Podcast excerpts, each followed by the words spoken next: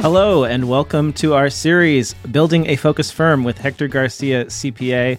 I'm Blake Oliver, your moderator for today's webinar.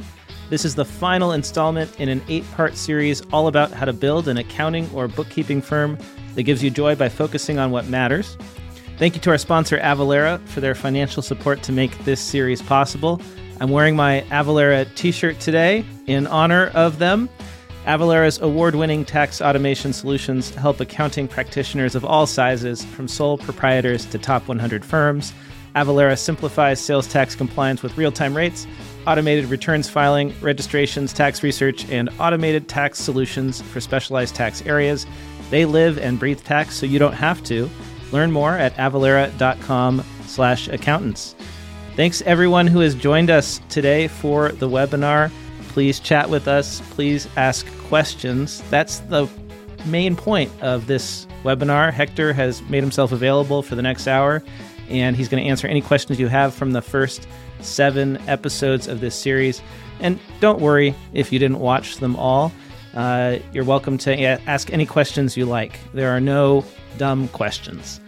And if you're looking for CPE, let me tell you a little bit about that. This is not a traditional webinar. We don't have polling questions. Instead, what I'm going to do is send you a link via email after the webinar, and then you will be able to take the course on the Earmark CPE app. It's a mobile app that you'll download, and you can say that you've already watched the webinar, take a quick quiz, and get your CPE certificate.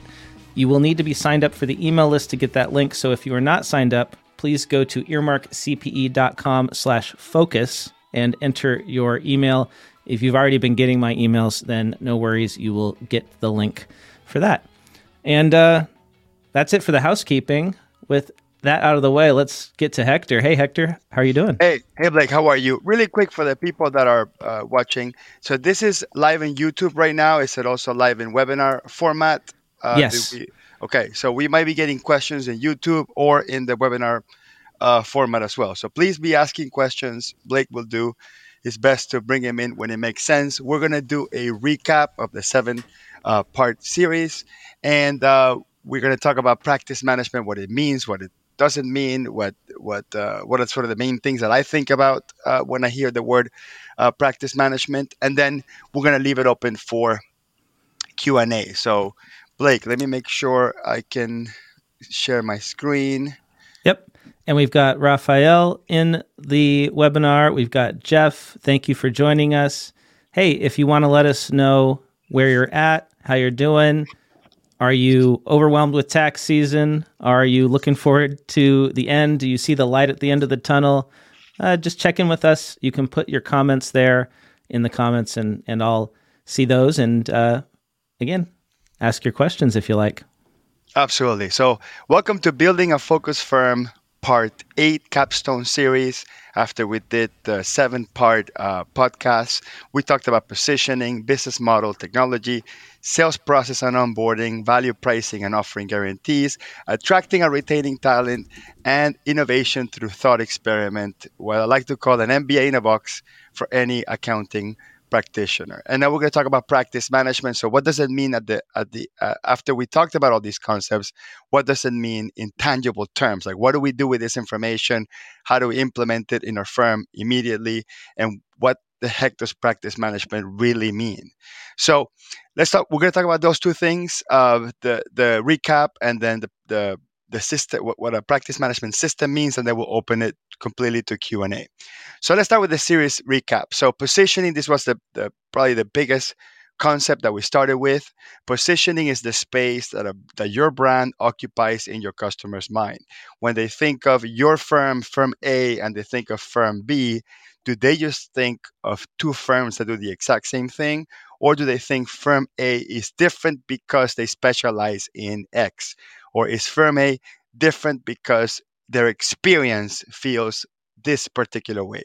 Or are they different because they have a specific set of talented individuals working in there, which makes the experience unique? Are they different because they're located in a particular place or they use a particular piece of software? So, again, positioning is that space that uh, that your brand occupies in your customer's mind. And and when you go buy a product or service or even fly right so you you have in your mind what spirit airlines means to you what frontier airlines means to you what delta means to you what jetblue what american airlines everybody has uh, you know their thought about what that what that means. And then when you look at pricing because at the end of the day if you fly with one or the other it's still an airplane. You still go through the same airport. You still end up in the same city. But do some people pay more and some people pay less based on what the positioning means to them? So, do we really want to be known as just the vehicle in which people get on and get off, or do you want to really uh, be part of your customer's life, financial and business and personal? You want to be part of their life uh, by doing what you love doing. Uh, with the with your purpose in mind and your customer aligning to that purpose that's positioning now i talked about specialization and whether it's vertical or horizontal so most people get scared of vertical specialization because in their mind vertical specialization means hey i only work with construction or I only work with doctors or I only work with marketing firms. And that's vertical specialization. That means that we pick a particular uh, category, a particular vertical, and we specialize uh, on them. And the reason why that's one of the options is because when you when you do vertical specialization, it's easier to talk the way they talk. Because if you're dealing with doctors all day long, you don't talk about their customers. You don't say your customers. You say your patients, and that it, it's it's it's built into your mind. Because doctors never meet in a doctor conference and they say, "Oh, my customer had a stomach ache." Like they, they don't do that, right? you know, they they will say they say my patient. So when you work with the same uh, vertical, the lingo gets built in and becomes pretty much um, second nature to you. So when you're speaking to someone that's in that in that industry and you're using their terms, and then they're comparing you against another accountant that's only using generic accounting terms, who are they going to think this person understands me better? Who are they going to think this person was put on earth just to help me solve my really expensive problem? So, without vertical specialization, it makes it really difficult. Now, the option is horizontal specialization, which means you don't care about the type of client that you deal with, but you do care about the problem.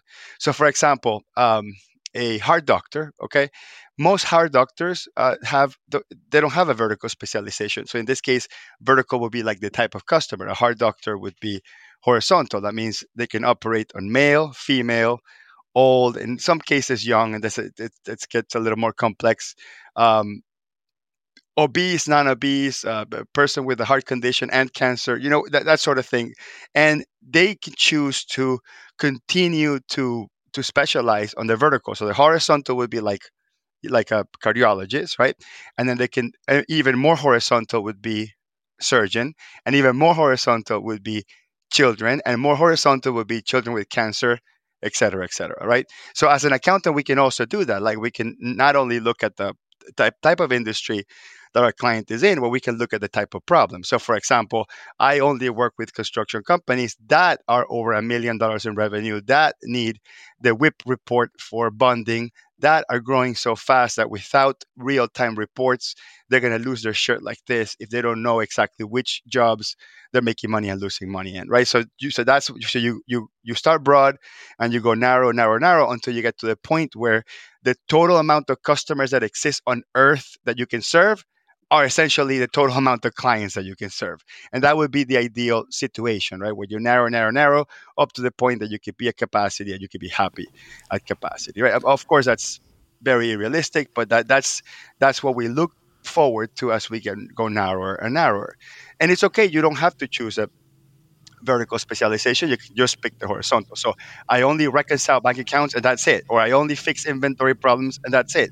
Or I only convert people from desktop to online, whatever platform it is, and that's it. Or I only move people from enterprise to some other mid market and that's it. So that's that could be a horizontal specialization based on the task. And when you do that over and over and over and over, you become such an expert that the next customer that you deal with you're going to be able to do it faster, more efficiency with less errors. So you can essentially charge more and do it faster, and somehow the customer be thankful for that.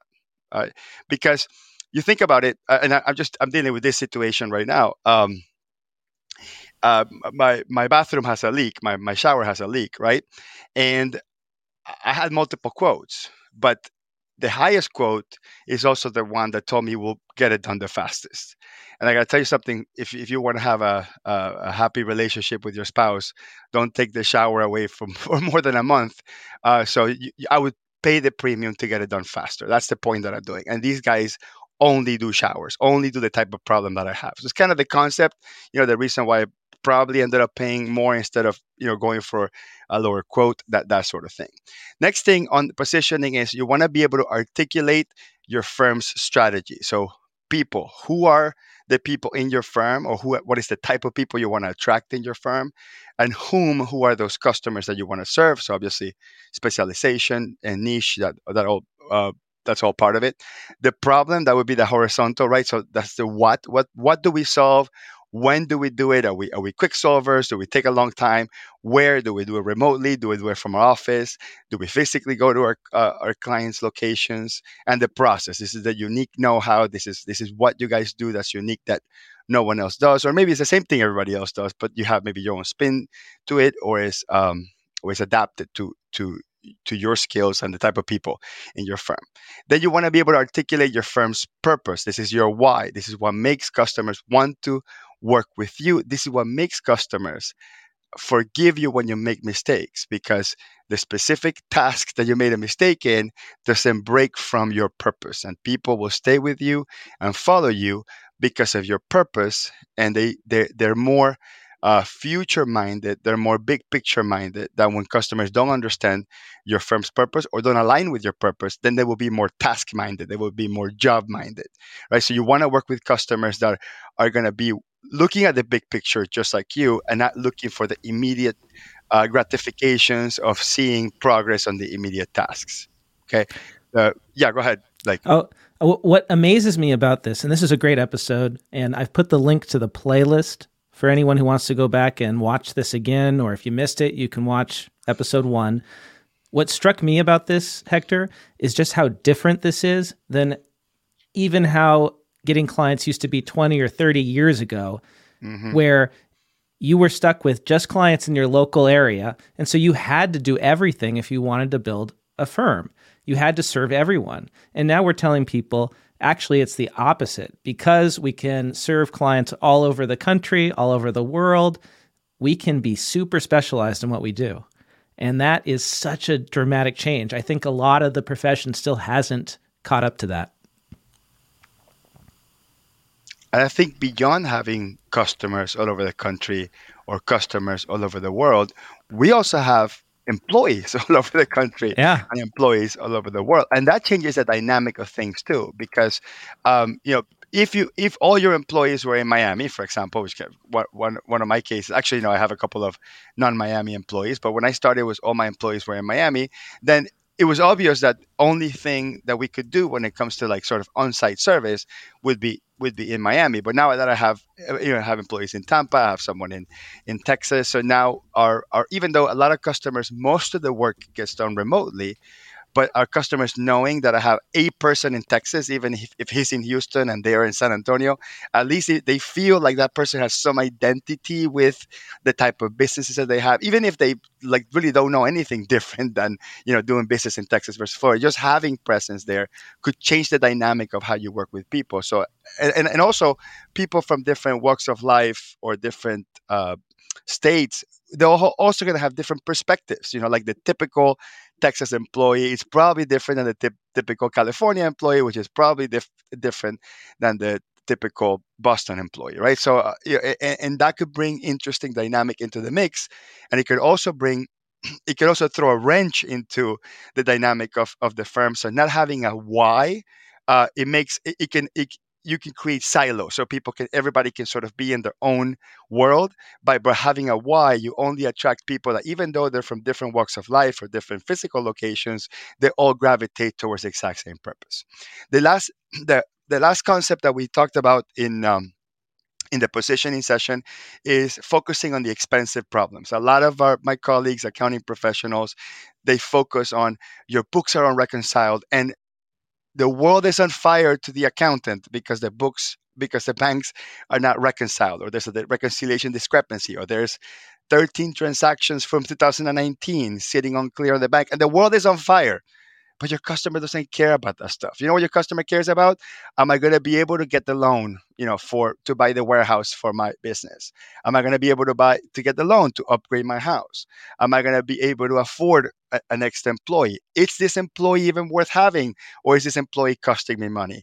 Is the compensation plan for this employee, such as the amount of commissions that we're paying to a salesperson, even aligned with the profit margins of the business? Those are the expensive problems. And sometimes we completely forget that and we think that reconciliations or tax deadlines or whatever, those are the expensive problems. And don't get me wrong, right? Filing taxes on time so they don't get tax penalties, that's avoiding an expensive problem. So for the tax pros, you know, yes. But for the non tax people, uh, you know, most of you know generating p&l's and balance sheets by the second week of the month type of action that's not expensive problem like expensive problem is what people can do with the with the fruits of your labor what can these business owners do? What kind of actions can they take if they get those reports on time and they understand them right? And they're tracking the right things and all that stuff. So finally sort of the big conclusion to positioning is could you articulate who you are to your next prospect by being able to say a sentence like i am the x for y with Z problem, or I am the X for Y looking for Z future state. So, could you condense this entire concept of positioning, specializing, your strategy, your why, expensive problems that you solve into a single sentence?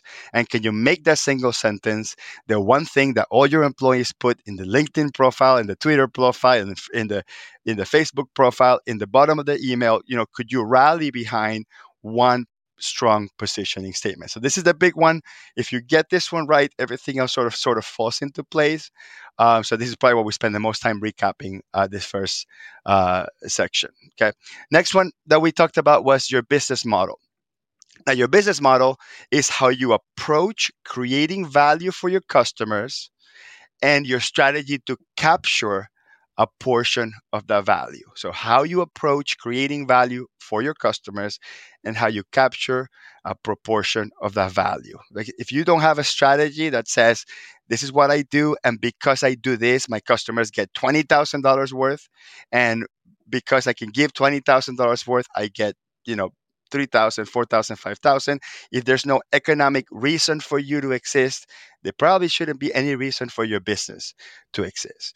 And because of that, the business models of the future, and we're seeing this now, uh, is going to be a subscription based model where customers can hop on, hop off. They can speak with their wallets by saying, I'm not getting any recurring value from your business. I'm simply going to subscribe, right? So the Netflix of the world and the Disney Plus of the world, they do such a good job at just making it really easy for the customer to go, I'm getting value, I choose to pay. I'm not getting value, I don't choose to pay. You know, on the on the old models like charging by the hour, typically there's this big production to convince the customer that you know what you're doing, that you're not going to be wasting your time.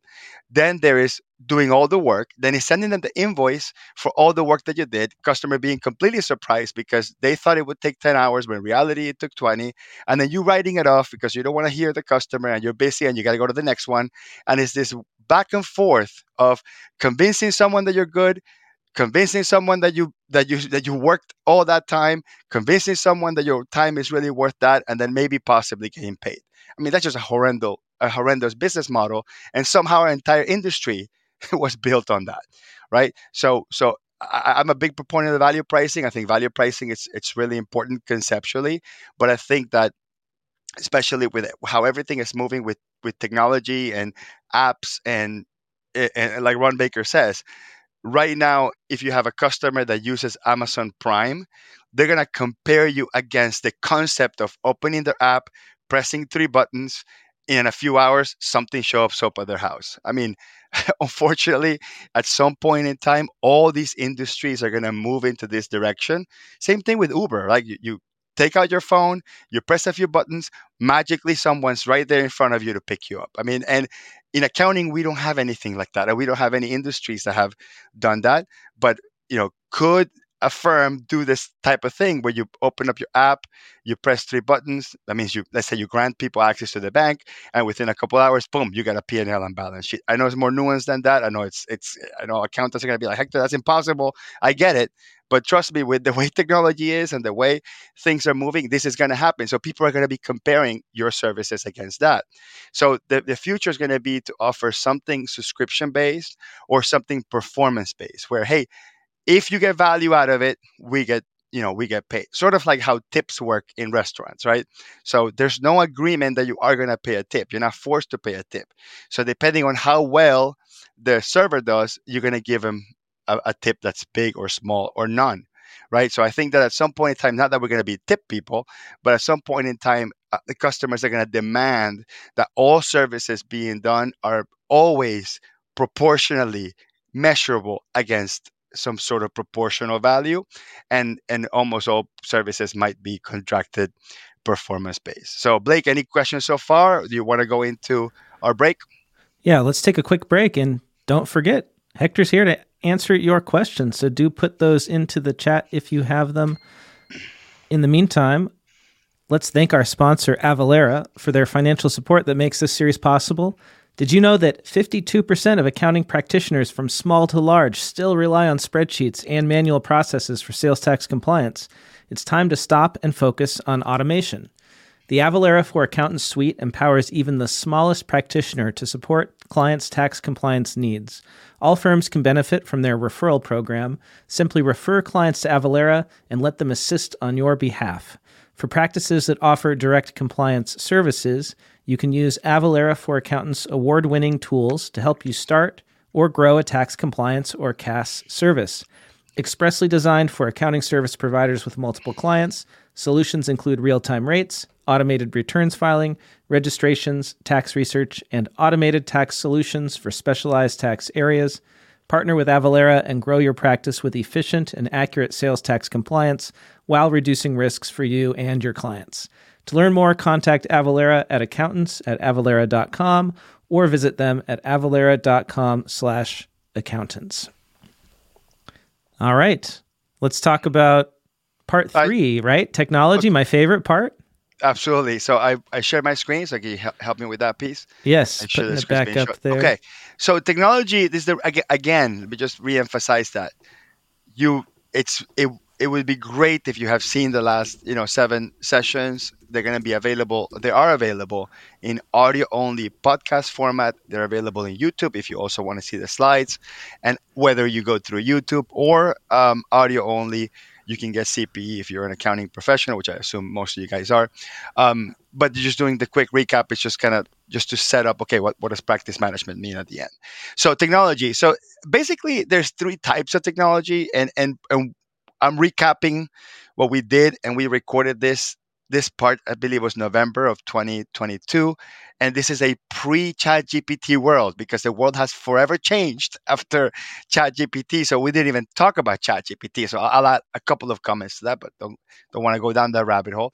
But there's three types of technology essentially. There's going to be your cloud web-based, so uh, GL systems like Xero or um, QuickBooks Online or Sage Intacct or tax software like um, uh, Intuit uh, ProConnect, and I don't know what other professional tax software. It's 100% uh, web based, and then there's also uh, cloud cloudified desktop based. So I think um, the big uh, the big package, um, not CCH. What's the other big package that that does tax? Ultra Tax? Okay, so um, Ultra Tax or Ultra, the whole Ultra series of, of practice management that has been that has been a traditional staple in our in, in our world in our industry. But it's always been desktop software. But they've always offered, or they for a very long time, they offer hosting. So you can still be on the cloud, uh, but it's, it's desktop software because I haven't really, um, you know, made it into a web-based app yet.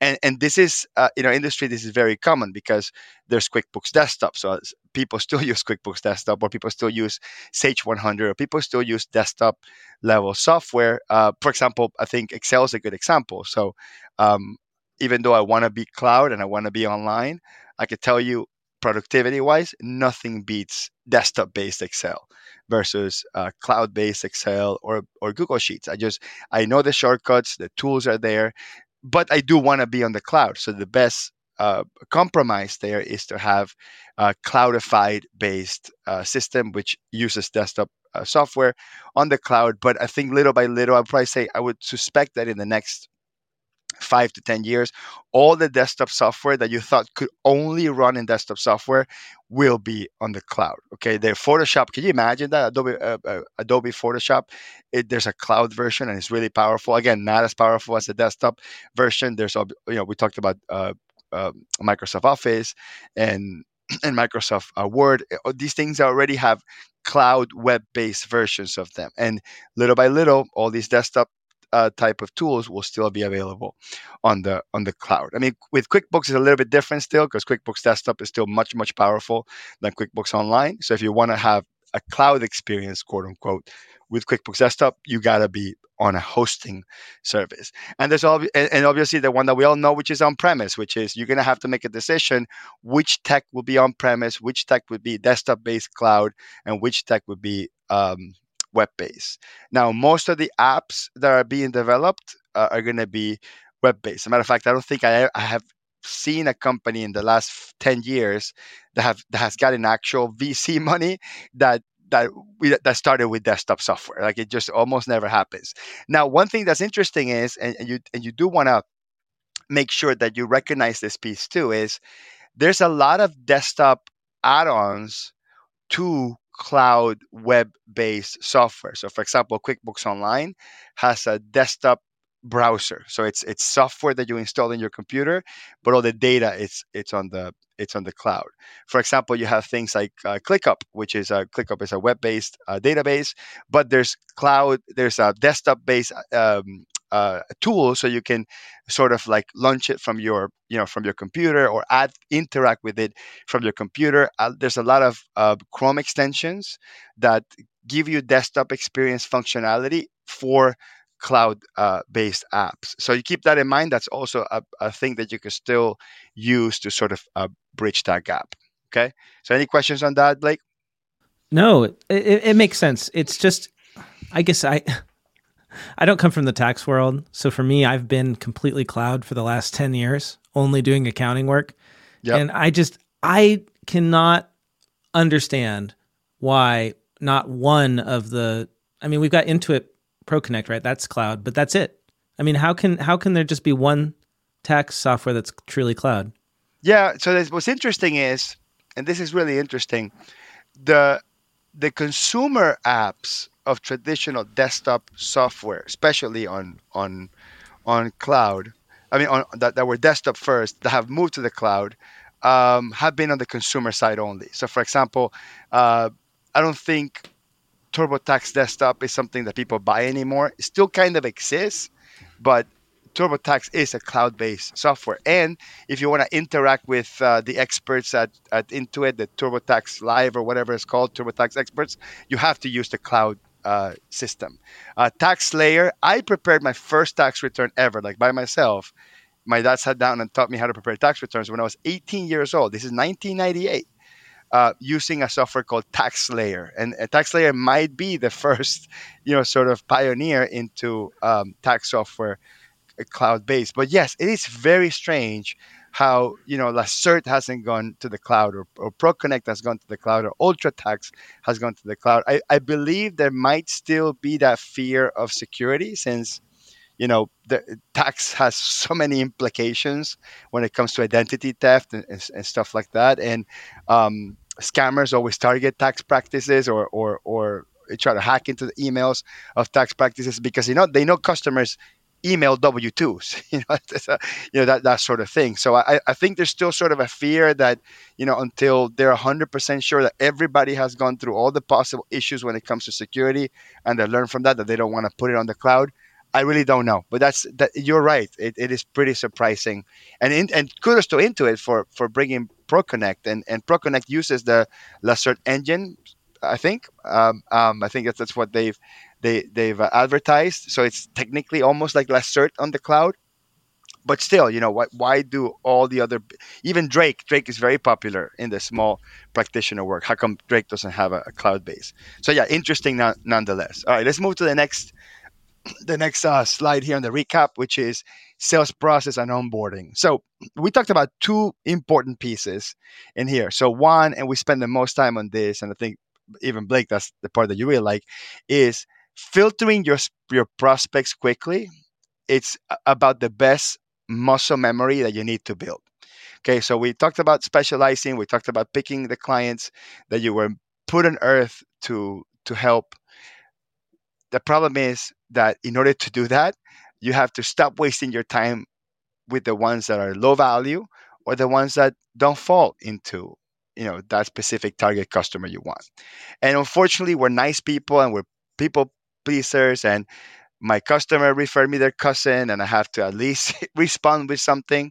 And we spend so much time, so much time just trying to figure out a fit or trying to figure out how to tell people that they're not a fit that that that time is the reason why when when I come to you and say, hey, spend a little extra 30 minutes in this value price this deal instead of just giving an hourly rate, and people tell me I don't have time for that. Well, you do have time for it. The problem is you need to like shift the time from not filtering all people all these people to just having quick filtering systems to not waste your time with with them and at the same time um, there's a there's a, a, expression that I love from Blair Enns, which is the sale is the sample. The sale is the sample. Okay, so when you go to Costco and you're gonna and you're looking at these new pita chips, and then there's a person there with pita chips, and they give you a little thing, and you can try it. Okay, that's a sample. That's a real sample. Okay, you're actually tasting it. But in accounting, we don't have the this Costco type of samples we can give to people and go, let me give you a sample of how good my tax returns are. It doesn't work like that. So the only possible sample, the only possible perception that people can have about how good your services are or how great the experience is or how much you know is through the sales process. And if the sales process is rushed because I'm squeezing it in between two meetings because I have too many of them then you're not going to be able to give this customer a good sample of the quality of your work and then you're going to be forced to you know bring your prices down compete with pricing or just quickly just give them an hourly rate so you can move on. And then if they say okay to the hourly rate then we take you in as a customer. So those are the two really important things or at least the sort of the summary of, of that session. But i really recommend i think we did uh, almost more than an hour and a half on this one because the, the sales process is is just very um, complex. The next session that we did we talked about value pricing and offering guarantees. So value pricing is very simple. It means always charge a fraction of the value you provide and it's almost impossible to know upfront how long something's going to take you so you can figure out that you're charging a fraction of the value you provide if you do it based on after the fact uh, hourly billing right?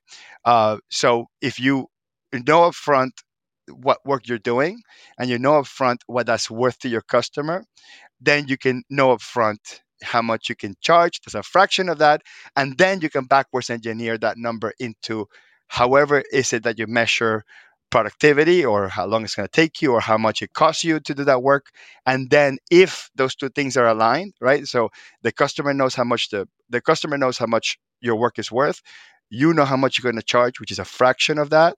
And then you know that it's going to cost you below the fraction of the value you created then you move forward and say yep we'll do this job so we're, talk- we're talking about flipping the business model uh, on its head that way, you always give a flat rate. That because uh, that's always a better experience. Always a better experience. And people always ask me, well, Hector, how do I deal with the uncertainty? How do I deal with um, you know not knowing how long it's going to take me? Or what if they had a PayPal account and they never told me they had a PayPal account? Okay, this is this is part of what we do, guys. I mean, we we we get customers with surprise bank accounts and credit card accounts all the time.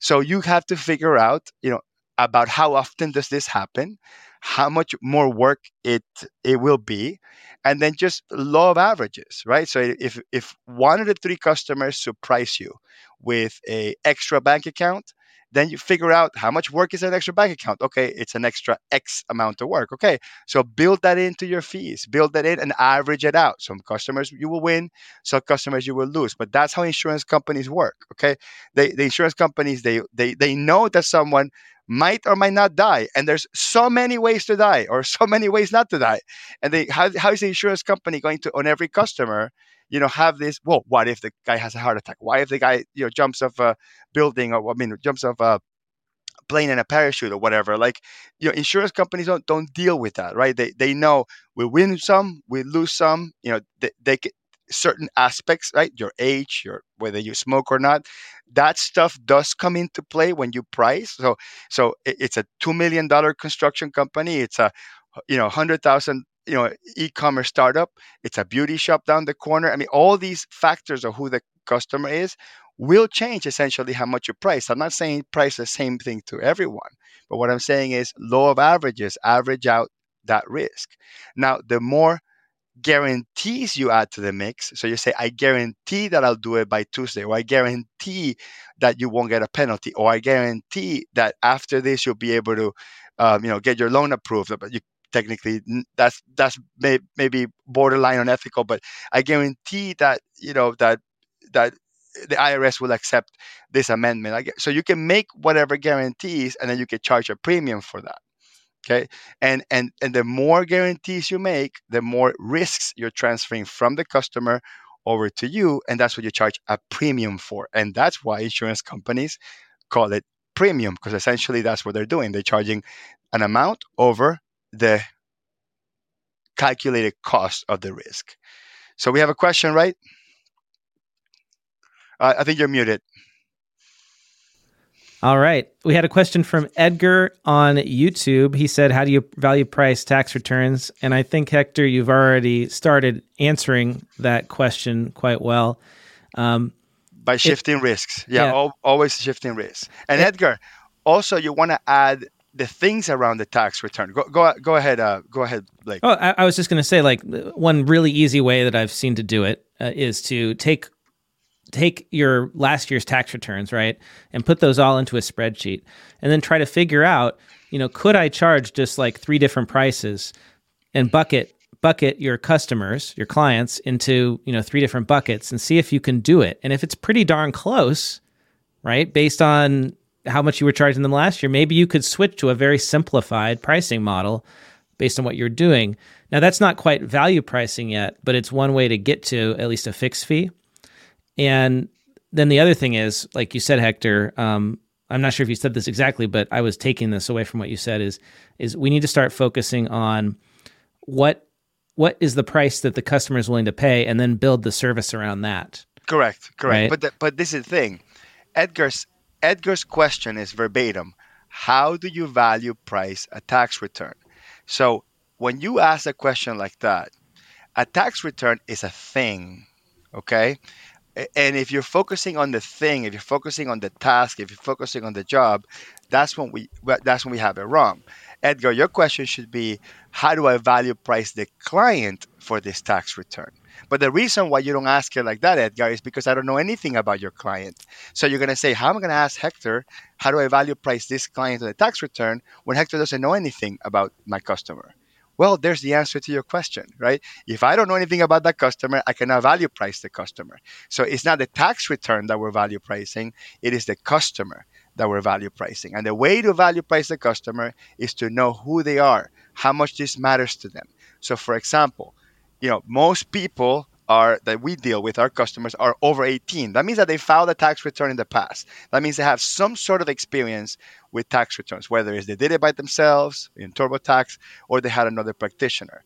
So you can start by saying hey before i give you a price could you give me an understanding of how you've done tax returns in the past. Okay, I've done TurboTax. It cost me 75 bucks. I use this accountant. It cost me this.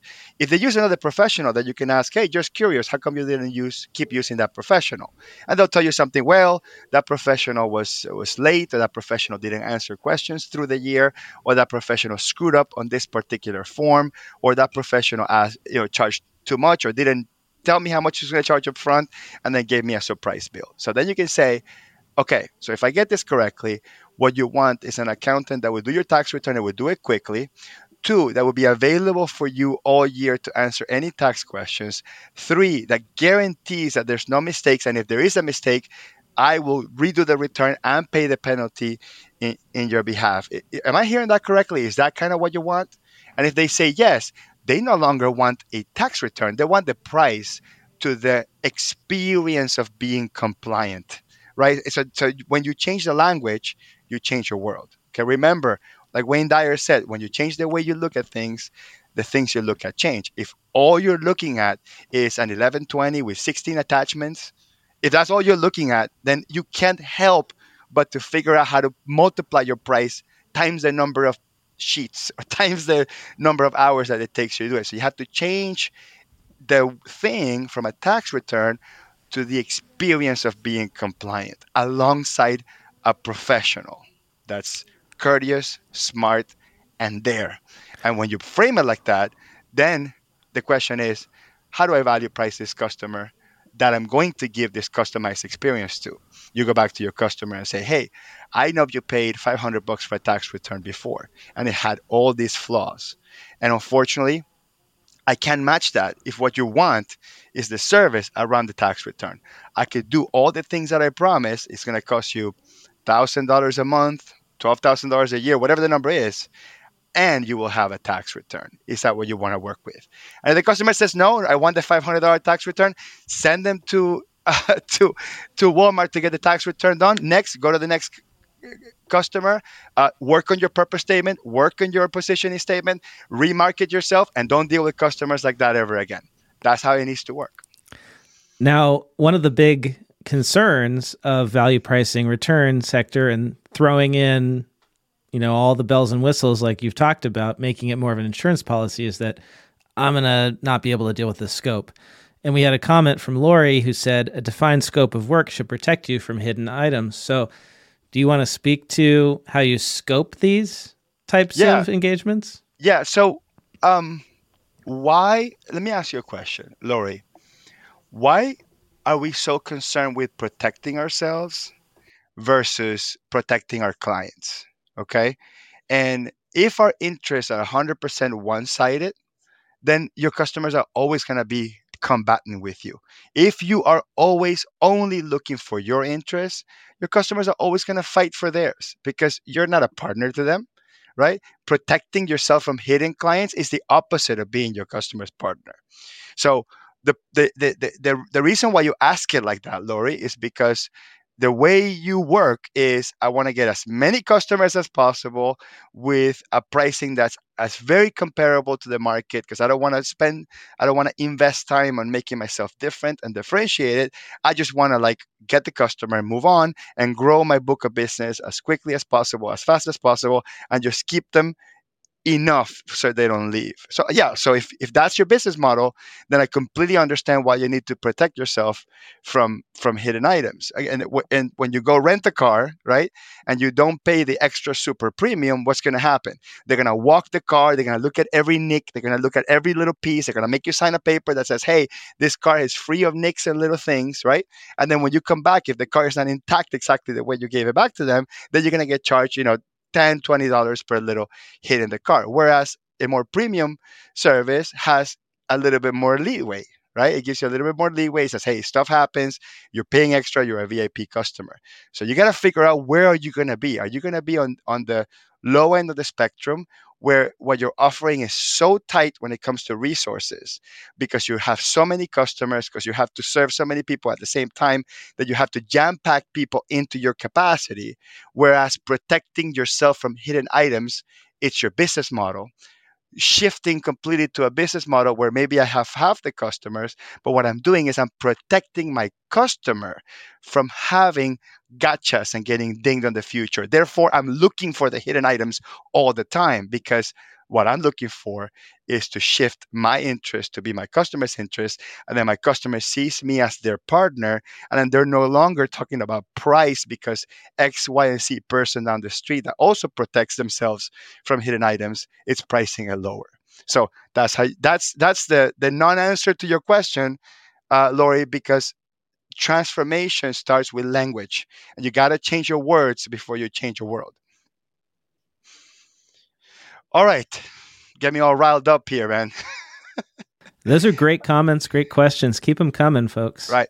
So the next one was uh, attracting or retaining talent. So first most important comment I made was at this point, the way our profession is, we are probably more starving for a new employee than a new customer.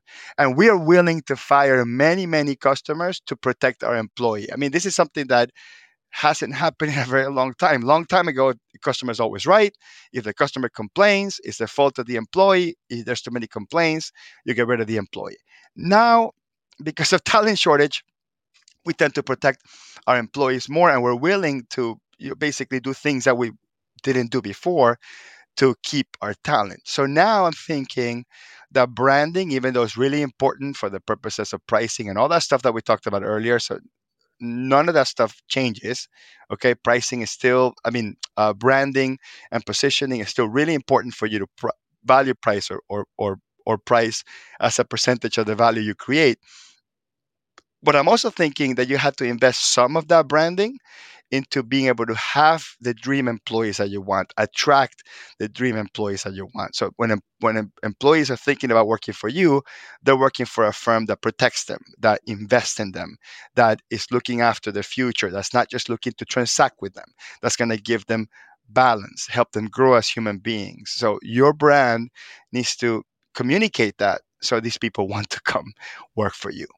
Uh, the other piece is you must continuously invest in education. And I heard, I believe it was Ron Baker say this once, and I repeat it all the time because it's such a it's such an important uh, anecdote, which is as a consultant, I went to a customer and uh, and I was convincing them to and this is an anecdote. I, I, didn't come up with this, right? So let's clarify that. I was convincing them to ed, to educate their employees, to train their employees, to make them better.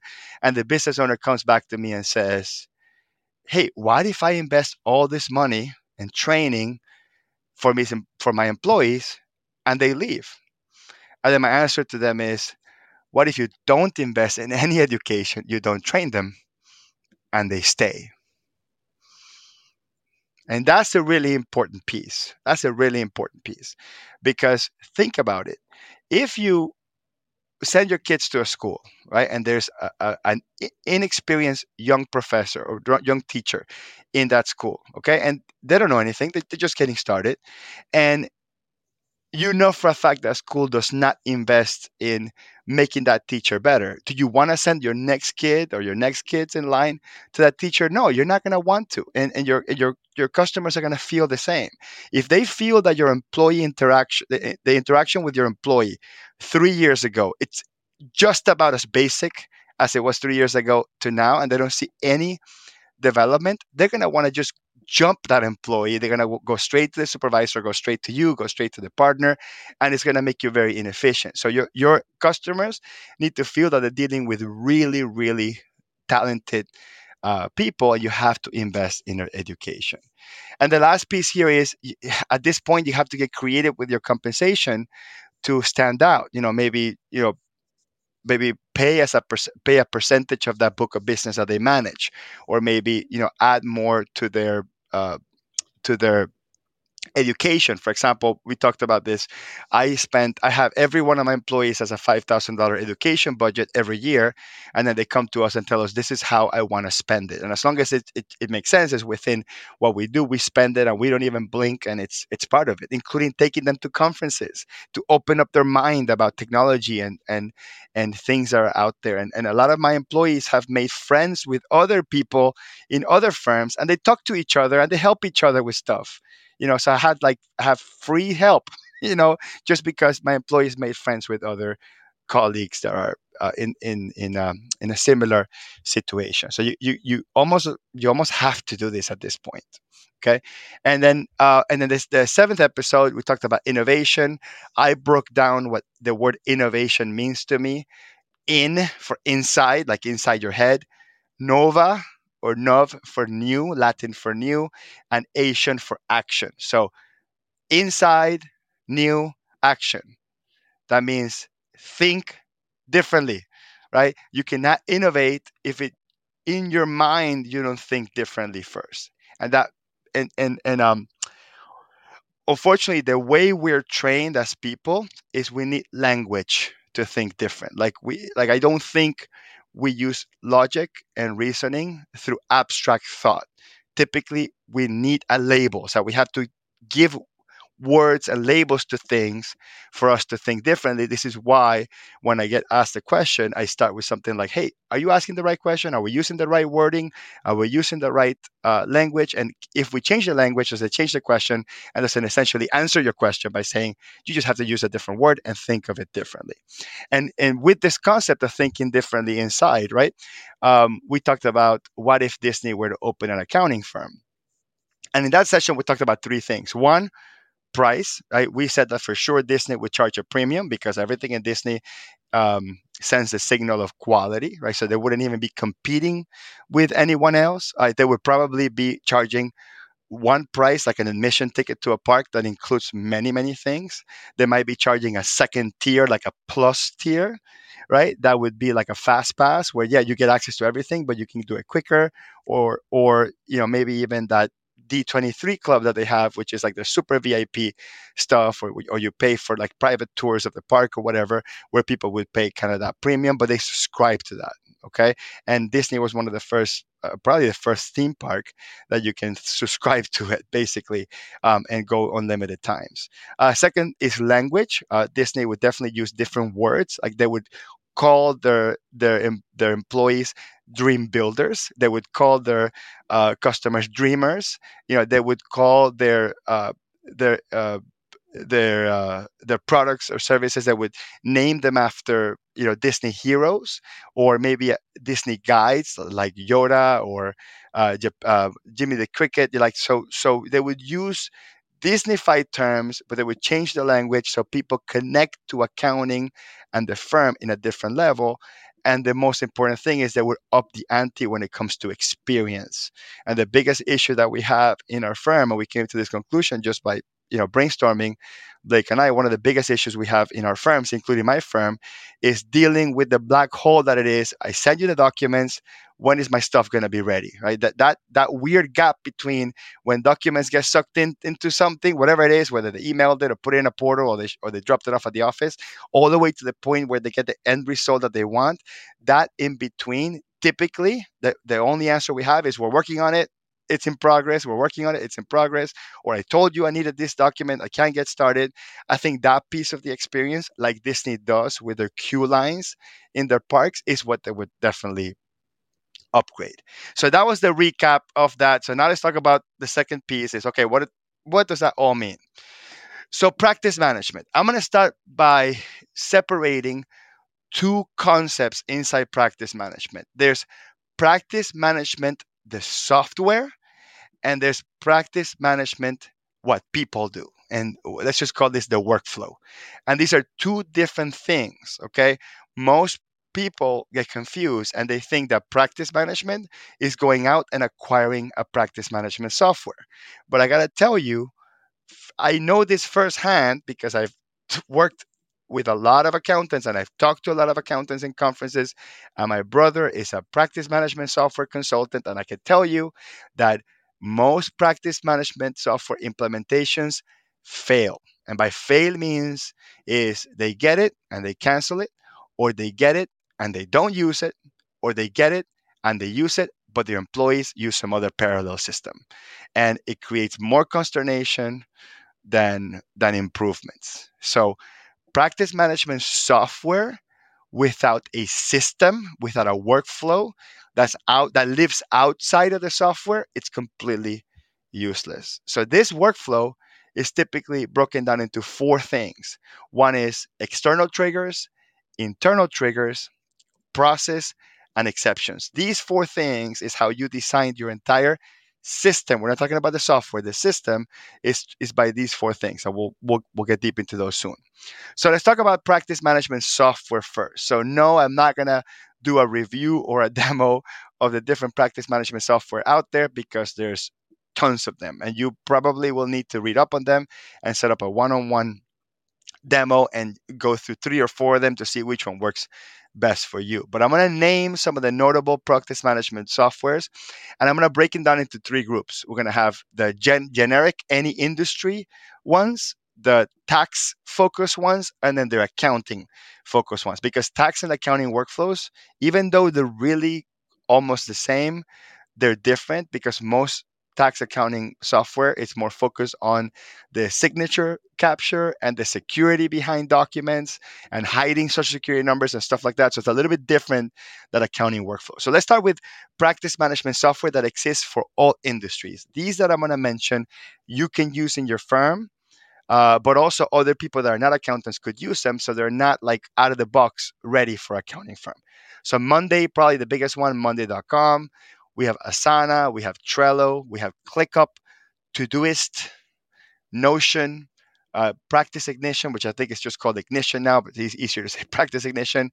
17 hats. Okay, so these are the ones that if you ever heard these names, like you you get one of these, and none of these are going to have accounting terms, right? They're just going to be like tasks, you know, uh, a project, completion date. They're all going to use just terms that we don't connect with automatically. So there will be a longer learning curve to understand it if you've never worked with any sort of practice management software outside of accounting. Then we're going to have the the the accounting uh, the tax ones. Sorry, the accounting ones. So the ones that are specialized for accounting that were built usually by accountants for accountants and they usually sync with the GL software that sort of thing are going to be the accounting specialized ones. So Keeper, Carbon, Liscio, Aero Workflow, Client Hub, Financial Cents. If you hear any of those, these are accounting specialized apps. And I don't know if um, did I did I miss one, uh, Blake, that you might be familiar with, or are these no. kind of the ones that you you see all the time? I'm looking at the list. This seems this seems right. I don't think we missed any. Let us know if you're watching live if we missed one that is your favorite. Yeah, we, which was the use. We'll give it a shout out. That's right. Um, we we have had some comments come in, Hector. Uh, yeah. Not exactly on practice management software, but on uh, training, employee training. I can save those. We can get to them now. Yeah, let's get to them at the end so we can fo- uh, uh, uh continue with this. Right. So so Jessica added uh, Pixie, Pure Workflow. Jetpack, yeah, all those, all those we didn't put on the list, but yeah, they're they're worth mentioning too. Okay, so let's talk about the tax ones. And these are the ones that typically you, if you have a tax practice, you, you get to see these more often than you see the other ones. Is we have TaxDome, Canopy, Firm 360, Tax Flow, and then the ones that get attached to the tax software, like the CCH practice management, the Drake tax practice management, and Intuit ProConnect has been building a huge practice management uh, uh, add-on to, to, just encourage people to go from desktop to online uh, tax software.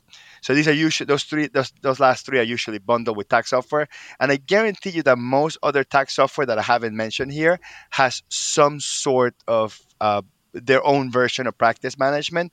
But remember, these guys only build this with their software in mind, so they're not going to sort of work for for for everyone.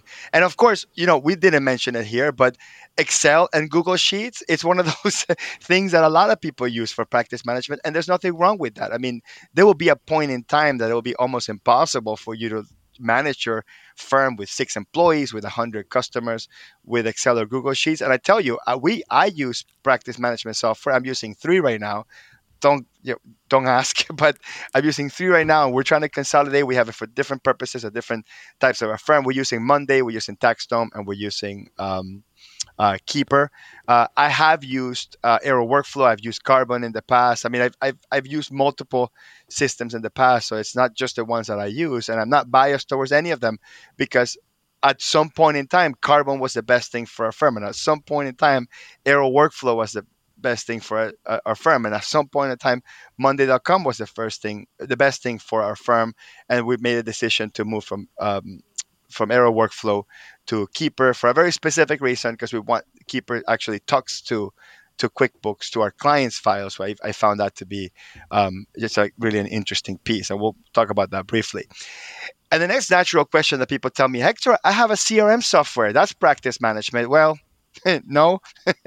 so CRM is usually mostly for marketing and lead management, and it will have some aspects of that, such as a to-do list, uh, a list of customers, assigning tasks, attaching docs. So it feels like practice management, but CRM is different than practice management because typically when you think about practice management, you're going to think of these things. One, onboarding. So, what does that first experience look like to capture the initial data that I need from my customer? Sometimes that happens during a sales call, and we talked about this in one of our a deep dive series where you capture that information and maybe you put it into the system. Or sometimes it's a mixture between some of the stuff that we capture and some of the stuff that you capture with your customer. These are the famous tax organizers. Now I, i'm not a fan of the experience that customers have through a tax organizer but i am a fan as a firm of opening a client and having 200 points of information for that client so i don't have to try to find it or call someone or call the client and be embarrassed to potentially ask a question that's been asked before. So I love having a place where I can see them all, but I kind of hate, and customers hate it too, having to, uh, you know, what it, what it feels like to be on the customer side, asking, answering a gazillion questions. So that onboarding usually, um, what you want to look for it's a system that has flexible onboarding where maybe for some customers you, you do this long complicated process. For some customers you do like an express sort of brief process. And for some customers you as the employee or, the firm owner the, the person that's dealing with the customer fill in some of the information preemptively and then just give the customer the balance of that right? Um, the last the next thing to consider is the client portal. What is it what is the client portal look like I feel that if your customers don't like the portal, or they feel icky when in the portal, or they feel like this weight on their shoulder when you tell them go to the portal and upload whatever, if they feel like that, you're not going to have a successful practice management software. To me, the customer experience is probably the single most important part um, of that piece of the practice management, which is which is weird because most people think that practice management is only an internal thing, and true, it could be just an internal thing. But if you want to truly be successful with it, it needs to be good inside and needs to be good outside too. So in the client portal, they need to be able to upload documents. They need to have communications. It would be perfect to have a single place to talk to your customers instead of having a DM and a text message and a and an email and you know so having all these different uh, ways of your customer communicating. If you could have it all in one place, and even if your customer um, sends you in, in, in an unconventional way sends you information. If you can always go back and copy and paste it in there that would be ideal. A place where your customers can see their invoices and their balances and a place where customers can see the job status so it's not a black hole okay? Uh, the next thing to consider when uh, getting practice management software is just the basic stuff. You know can you manage projects? Can you manage tasks? Can you manage deadline management? And this is the stuff that it feels a little bit like CRM software has this, but then when you deal with things like e-signature capture, which is mostly for tax software, or to capture signatures on, on engagement letters or proposals or estimates, that sort of thing. So can you capture a signature? Do you have a place to do both internal and external communication management where I can communicate with my customer, communicate with my team, and then choose which team communications the customer gets a copy and which ones they don't. Because there's some value on for i give an example. Let's say you, your tax your practice management software doesn't doesn't have a job status. Like there's no way for you to know whether you're 0% there or 100% there. But they log in and they see you and your employee going back and forth saying hey do you have a p&l yes. Hey did you adjust this? Hey you know can you make this adjustment? Hey send me if they see you guys talking about the return it might just be implied that it's it's pending they're working on it right?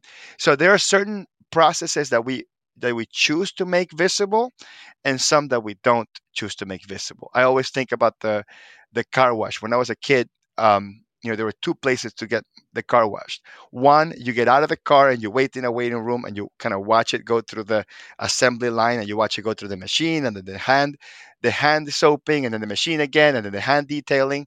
And then the other one you you would be inside the car. Right now they have this gas the little gas station ones but back in like the early 90s they had these really long ones and you spend like 30 minutes inside this this thing you know while the car is moving through the machines. And you have to choose do you want you want the customer to feel like you're inside the car where the machines are you know banging on the car and washing and washing the car or do you want to be outside and just look at it when you want to look at it right? So some processes we make purposeful purposefully uh, external and some we don't depending on how we design the experience for the customer and the other thing you want to think about is you know does it have a knowledge base? Like is there a place for me to to to to put what i learned? You know what did we learn about this? Not just knowledge base of how to deal with the customer just how to deal with a problem. So we had this new type of irs letter that we managed for this customer. Is there a place for us to go hey let me just copy and paste these things that we did here and boom there's a history on how to deal with this problem in the future. So i think a lot of practice management softwares are missing that and this is where Notion, I think Notion is kind of like the big one that was pretty much built to fix that. So if, if Notion can come into the accounting industry and and um and and, and fix our, our our process stuff, I think we're gonna really love you know that knowledge base piece of it. Then email sync, and I think at this point they all do email sync, but it's, sometimes it's easier to just contextually see your notes and also see the emails next to each other, and then possibly the attachments from the emails automatically go into the client file. Then we have accounting firm GL sync, like your customer list and your invoicing. I think that's standard across all the like tax and practice management software. But the one that's not standard is customer GL sync. So I don't know how many uh, apps do that. I know Keeper does, and I'm not trying to give Keeper free free promotion here or anything, but uh, with Keeper is pretty cool because you have your you have your customer list, and if all your customers are in QuickBooks Online, you can actually see information about your customers' GL in there, like when they were last reconciled or when uh, you know what their total revenue is. I mean, actually don't know at this point. We're just implementing Keeper now, but in your customer list, you can add elements of your customer's GL individually in it, and you can work in their GL and you can generate reports. So that's a really innovative way to think about practice management. So you know with with tax software practice management you would get like the customer's agi or the customer's total refund in the master client list like that's a, that's the same same type of concept, right? Like you get one piece of information from inside the customer that goes sort of inside their file to get that from. Okay, so after all that, right? So you have an idea of what to look for. We, you know, there's different types, and we talked about, you know, all these deep dive concepts of building a focus firm, how do we design a workflow? So the first thing that I recommend you to do, and this is going to take some practice, and there's no manual for this. I don't know if there's a book out there or something that teaches how to do this, but this is how we learned it in my firm is first you want to list all the possible client triggers. So there, there's let's say five different client triggers. You can get an email, you can get a phone call, you can get a DM somewhere in some social media thing, you can get a text message. Any of the employees can get a text message or a WhatsApp, right? Uh, or a walk-in, right? So you're gonna design, you're gonna design, okay, these are all the client triggers, and then we're gonna write a process on how we manage this, right? So the the process is we're gonna take this information and we're immediately gonna decide if it's gonna either be a task right? So, and a task goes into your PM software and it becomes a task and it has a deadline and it has a person assigned. Or is it just an event or a record? An event or record means the customer send me some information. Now it becomes part of their database. It doesn't require an action. It's just there, right? It's there. It's available. So you have to think about what are all these possible cases, and you know, and then we're going to decide what's the route. Do we route them to a task or do we route them to an event and record? Okay, and then we're going to um, we're going to break down, you know, by event, you know, uh, how does the task end, right? So does the task end with uh, just recording it as an event or record? Does it end with assigning it to another user or assigning it back to the client? Because in, in our work, there's collaboration, right? So we send you the list of Ask My Accountant transactions, or we send you a list of uncategorized expense transactions, and we're waiting for that. And then it's it's all spelled out in your workflow that when it hits that trigger, you're waiting and it can't move forward until the customer completes this task or it can't move forward until the cpa reviews it or it can't move forward until you know we we scan the documents right? So you're gonna you're gonna you're gonna create a workflow right that either ends with a event or recording ends with a task or it ends with some piece of communication okay? Because that communication piece is really important. And then after you do all this and, and and you go through and you test it then you're gonna start recording your exception list. So when you implement this in the real world, there's going to be exceptions. There are going to be things that don't fall into any of these that we don't know how to manage. We didn't have a record for, and you're going to record, you're going to record that exception, and you're going to keep it in a separate list. Okay? We're not going to add that into a regular workflow yet because we're going to learn from that exception later. We're going to do an after action review and learn from that. Then we're going to have a similar workflow for internal triggers. So, oh, what are the things that get triggered by an employee. So what what gets triggered by an employee? We're to write down the process to managing all these triggers, and the same thing. Does that employee trigger end in an event? Does it does it end on uh, assigning a task to someone else or to a customer? Does it end in a communication? And also keep a list of the exceptions. Then you're to list and pre-template all the communications, right? So hopefully you have a template for all everything that's in your workflow, that at least so you can get that process started. You're gonna decide which communications are automated and which ones are gonna be added to a to-do.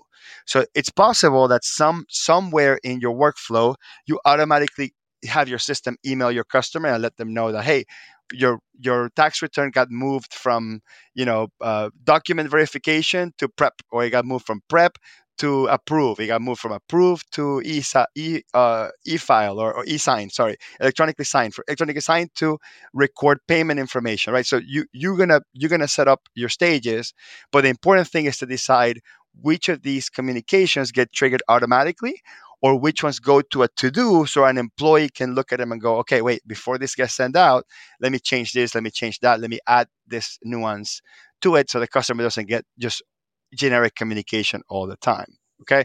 Then we're going to list all the conditions that are required to close the loop on that trigger. Like, how do we so how do we close that?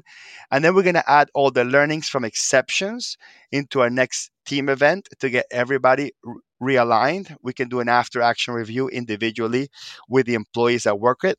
And then you're going to have to make a decision as a firm if any of those exceptions are not going to be part of a workflow. So they go from exception to like now there's a specific process for it. Will they remain an exception? So because we still don't understand it, we're gonna let we're gonna see what happens in the future, or are we gonna design a stop of the workflow, right? So when this exception happens, we stop working because we don't do that work or we don't work past that point, right? And that's a really important piece because technically not everything that happens becomes a workflow, right? So some things are just a thing and we forget about them. And if any any employee forgets about any of these things that we told them that it's okay to forget about it because it's a non thing, then that's fine, right? Because we didn't put it back into the workflow. So that being said, let's go out there and shop for practice management app and we're to ask these questions to ourselves or to the or to the person who's selling us the app which is one will this app adapt to my design workflow or will I need to change to fit into theirs? And keep in mind, sometimes your design workflow kind of sucks, and that's okay. Yeah, so if that's the case, it's okay to adapt to theirs because adapting to theirs will force you to modify yours and make yours better. But sometimes yours has a specific thing that only works for your people, for your customers, for your problem, for your firm, depending on how you're set up. And then that practice management software, if they cannot change or adapt to you, you're going to have to change your entire business model, and that might not be a good thing. The second question to ask is Will they include support and training during our implementation? Or will you need a third party consultant? And that's okay too. There's great third party consultants that do this stuff. And sometimes having that consultant that's been there, done that, dealt with many firms like yours can add some insight to help you refine your process, help you uh, def- uh, define it, that sort of thing. The next one is Will they have a support group or do they have a support group that has many active users? I'm going to tell you something. In my world, learning from other practitioners is much quicker and effective than trying to learn from the support person of that PM software or the salesperson that I was dealing with. Just because they're going to give you generic answers, whereas the, another user is going to say, "Yeah, I tried it." You know, they didn't understand this this particular issue with our industry, so this is the work. This is the workaround that we came up with. And a strong user group typically is a strong sign that you're going to have a successful implementation. And last one, this uh, this one's not asked very often because most of them don't have, is the ability to export or for you to be able to back up any information. Because one thing I tell you is, and it's probably true, if you go with one practice management software and you want to change to another, you're probably not going to be able to migrate any information. I mean, if you and if you are going to migrate it, it's going to be having to export the data and then re-import the data, and nothing ever fits. This is not standard. Practice management is not standard. So that's it. Uh, that's it for you know picking your practice management app. So any questions are left, Blake, so we can take it home. Yeah. now these aren't specifically about practice management apps, but we had some questions uh, both about the value pricing, scoping, and then also training employees. Okay, let's go for it. Uh, here's some comments. Jacqueline said, not training employees due to fear of them leaving seems scarcity based. Yeah, yeah, that's that's the concept of a zero sum game, right? So the concept of a zero sum game, um, the theory says that, and and this is how we are trained, right? For every debit, there's a credit, right? So for every debit, if you think like an accountant, unfortunately, we think of zero sum. All journal entries have a ba- balance. All the debits have to equal credits. So when we invest in training, we think that our employee is the one that gains. So we spend, so it's our expense, their income. We spend, they win. For us, it's a negative. For them, it's a positive. So just conceptually, you you you, you really, Jacqueline, you're on point. You gotta have a mindset of abundance, which means that if you're always giving and giving and giving, I'm not saying to give in enough so you can be unprofitable or give or give enough so you become insolvent or you file bankruptcy. No, no. I'm saying is that when you do things, you're doing thinking and recognizing that both people can have equal amount of value from a transaction. It's not just a debit or credit. That's the abundance mindset. If you if you think like that, and everyone in the world thinks like that, then there will there will be no no scarcity, right? However, not everybody in the world thinks like that. I get it, but what you want to do is you want to think like that, attract employees that think like that, and then attract customers that think like that. The whole world won't think like that, but maybe the ones that you're dealing with will think like that. And honestly, that's really all you need. Lori said, We ask our staff to spend 5 to 8% of each week working on learning new technology and certifying in these. Yeah, I, I agree. And actually, one of the things I'll tell you could be um, useful too, Lori, and, and you probably do this already, but compensation is hard. Like knowing how to pay, what to pay people is a very difficult thing. Like, you know, how much do I pay this person? How much raise do I give them? You can tie some of your compensation to um, certification ach- achievement. So if you become advanced QuickBooks Online certified, you get a bonus or your salary goes up by this much. If you become an enrolled agent, you get a bonus or it goes up by this much. If you become an acceptance agent where you can, you know, certify documents for an ITIN, you get paid this much or get a raise for this. So if you actually gamify, you know, your compensation based on uh, sort of unlocks, you know, educational unlocks, you'll be surprised how quickly people get educated. And yes, you're right. If you invest in them, they can leave. But also, if you don't invest on them, they can stay. So, yeah, absolutely right. So, there, there has to be a balance. We also had a question from Albert. How many accountants truly have this perspective of protection of the customer first? Or so, uh, perhaps Per, yeah, uh, Albert, yeah. I think not many, which means that's the that's our opportunity. Okay, you know what? Not many people on Earth, like, like exactly with the last comment. Most people think that everything everything that you pay is somebody else's win, and that's it. So, like the mentality of abundance is a very difficult one to have. And granted, when you have money, it's easier to think than when you don't have any. But one of the reasons I create content um, in YouTube for free, when people tell me, Hector, why would you give away your knowledge? Why would you give away your knowledge when you can charge hundreds of dollars or thousands of dollars to do that from someone? Why would you even? Why would you give that away? Why would you um, part ways with the knowledge that you can get paid for? And that's a good answer but uh, I want to give you a couple of things that I learned from it. One is my friend uh, Seth David told me once that somebody told him once. So it's like multiple attributions here. That when it comes to knowledge, you have to give it away to own it. You have to give it away to own it. That is the most strange concept out there because what? You know, when you own it, it's yours, right? But you give it away to own it. And, and, and this is so true. So what ends up happening is I'll say something that I didn't even come up with it, but people says, Hector always says this. And so basically it becomes yours, right? Or I teach somebody how to do something in QuickBooks and in my YouTube channel, uh, some like some workaround, and people call it, oh, this is Hector's workaround. So what ends up happening is people start attributing you for this life experience they had where they learn how to do something, and you become forever in their mind. This is positioning forever in the mind, the expert at that. So how how difficult is it going to be for customers to pay you a premium to work with you, the person they learn something from, the person that they literally give a name and a last name to the technique or process that they learned because they learned it from you. And the other concept here is if you have a hundred dollar bill in your pocket and and it's in your pocket, does that have any intrinsic value? I mean, it's it's got paper value too, but but when does the value of the hundred dollar bill uh, manifest? When you take it out of your pocket and you exchange it for something, correct? Same thing is with knowledge. If your knowledge is sitting in your head and you don't share it, if the knowledge is and you don't share it, nobody knows that you know it.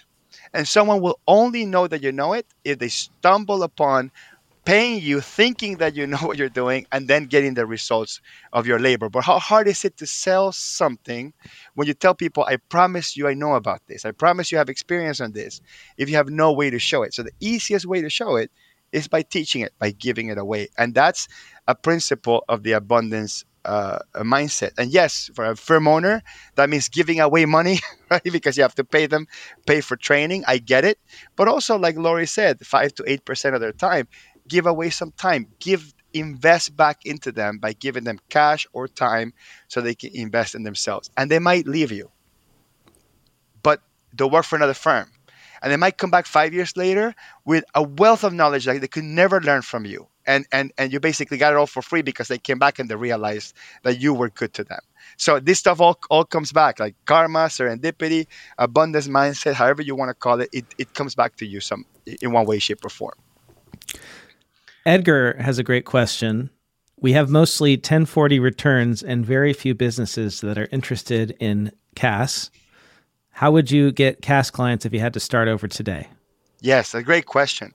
I think about this because I am actually, um, I actually recently negotiated getting out of tax as a firm. Uh, we we worked we talk to another firm and we're going to merge tax practices but that other firm is going to basically take take care of it all and our firm is going to do only and only bookkeeping or, or or client accounting services however you want to call it now my firm and this is one of the challenges that i'm having my firm sometimes loses money on the bookkeeping and makes the profit on the tax and sometimes loses money on the tax and makes money on the bookkeeping. And that was the beautiful thing about having an unsiloed firm, where, where every person, the tax, the consulting, the bookkeeping created value in its own unique way, and we were profitable as a whole. Now that I'm forced to split these things off and move tax to one department, one company, and deal mostly with CAS or client accounting services or bookkeeping, I think about this uh, a lot. And the way I'm redesigning this is one, I'm only going to work with a particular uh, type of bookkeeping customer. I'm only going to work with customers that have QuickBooks Online. I'm only going to work with customers that have employees. I'm only going to work with customers that have employees but have outsourced their payroll either to QuickBooks Online or ADP or something like that. Um, and I'm not going to work, at least this this part of our, our, our business, I'm not going to work with anyone that has uh, sales tax needs. And we have another subdivision that's going to do only e-commerce and sales tax, and that's going to work a little bit different. But I'm just going to I'm giving you sort of two scenarios. So, and the reason for that is because I want to have a team that can do all that stuff really, really well, that can use this, the tech stack that we have put in place. We thought about bringing uh, we're bringing Keeper into the mix, so we're going to have uh, QBO only. We're going to have Keeper only. We're not going to be dealing with payroll issues, and then I'm going to have a, a team dealing with that. That it's a total total expert in bookkeeping and uh, and QuickBooks Online. That allows me to continually invest in them, allows me to make the pricing more predictable.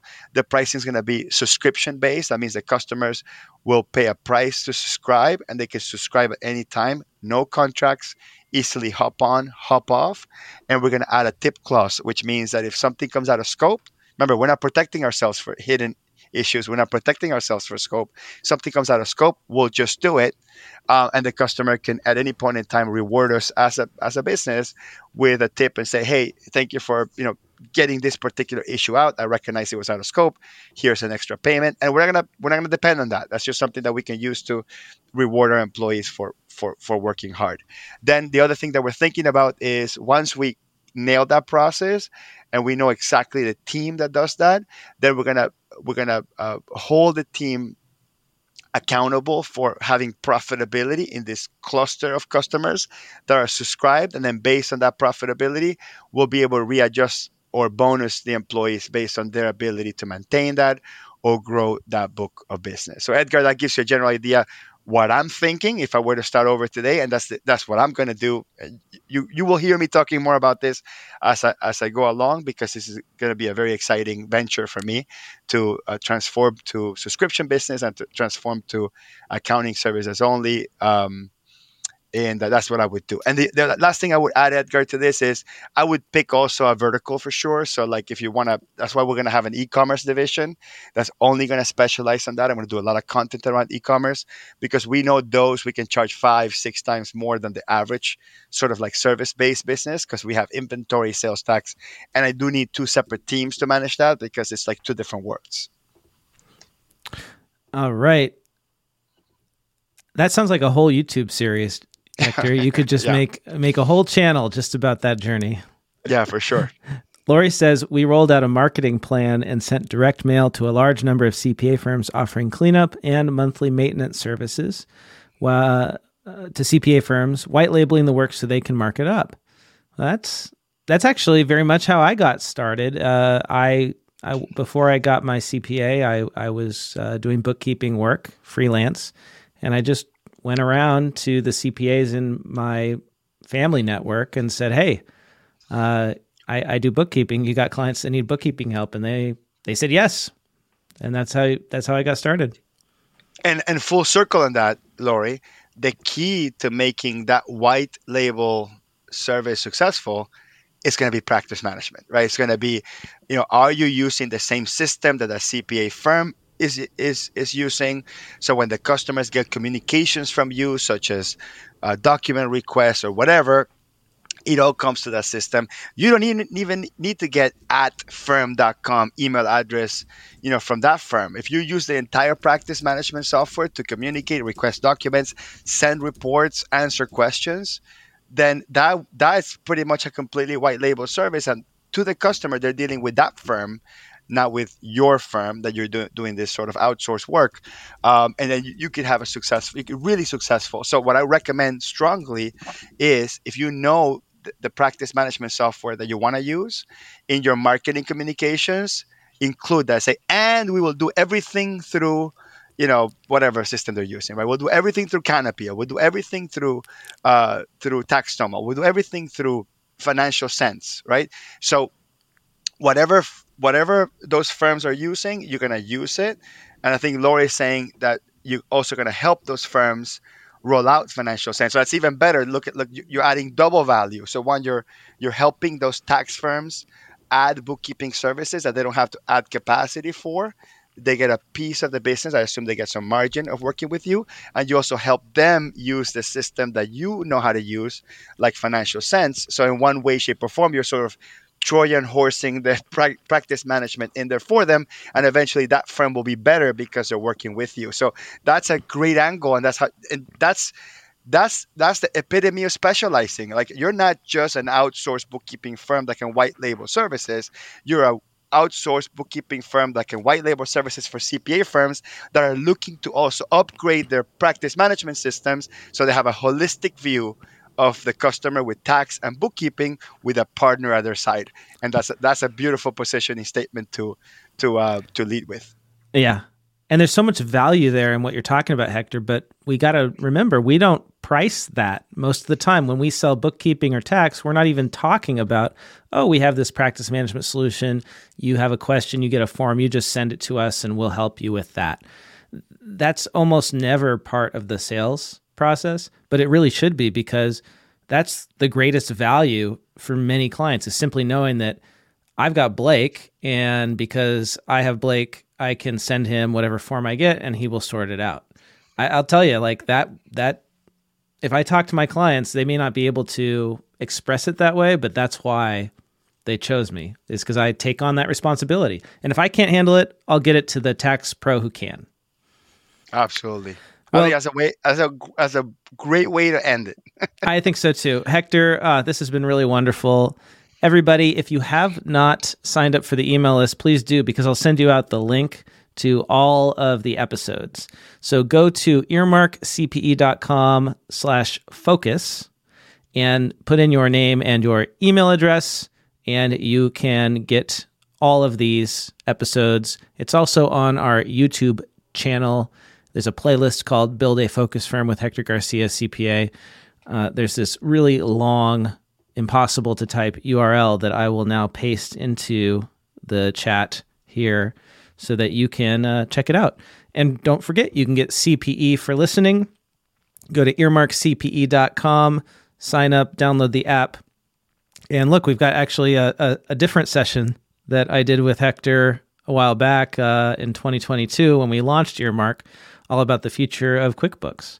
So you can get that too. You can earn nine CPEs or more with Hector on Earmark CPE. Uh, thank you for your support of Earmark, Hector. It's been great working with you on all of this. Likewise. And I want to give special thanks to Avalara. Let me tell you something. When a company invests this much into their customers, accountants are one of their, their customers, they're worth checking out. So Avalara, it's a it's a great software for managing sales tax. This is going to be particularly useful for your growing clients that have multi-state requirements because navigating that is really complex. Uh, they also do beyond sales tax. I, be- I believe that they're uh, that they acquired a firm that does all the SALT stuff, like the state and local income tax. Yep. So if you're dealing with if you're dealing with with customer, first of all, if you're an accounting firm, you should join the accountant network in Avalara just for the free education that they provide, free CPE, free education. And then hopefully once you're in their system and you're getting all this free education, you get this brand, you know, value in your head and now you're now Avalara's positioned in your head as a as a as a value uh, delivering platform, then it'll be easier for you when you're looking at Avalara and their competitors to go, you know, let's go with with with the big boys, the ones that have provided all this great education all along. So, so Avalara is is practicing what I'm is practicing what I preach, which is you know have have positioning in the marketplace, give value first, and hey, Avalara is not going to be the cheapest, right? Because uh, they, they're providing all this value up front and they guarantee their work. So it's like I think they follow all the tenets of building a focus firm. So they're a perfect uh, partner for this. So thank you, Avalara, mm-hmm. as well.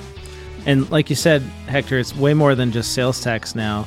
They also have business license management. They do transfer pricing, um, and they do 1099s. They they acquired, I believe it was Track 1099, one of my favorite 1099 solutions, and that's now part of the Avalara portfolio. So they're really they're really taking care of everything beyond income tax compliance, right? It's all that other tax. So yeah, it's great, great positioning. We take yeah. care of all the other taxes. exactly. yeah. Uh, and it's cloud. That's the beautiful thing, right? All cloud. So, thanks again, everyone. Great to see you, Hector, and I'll see you around.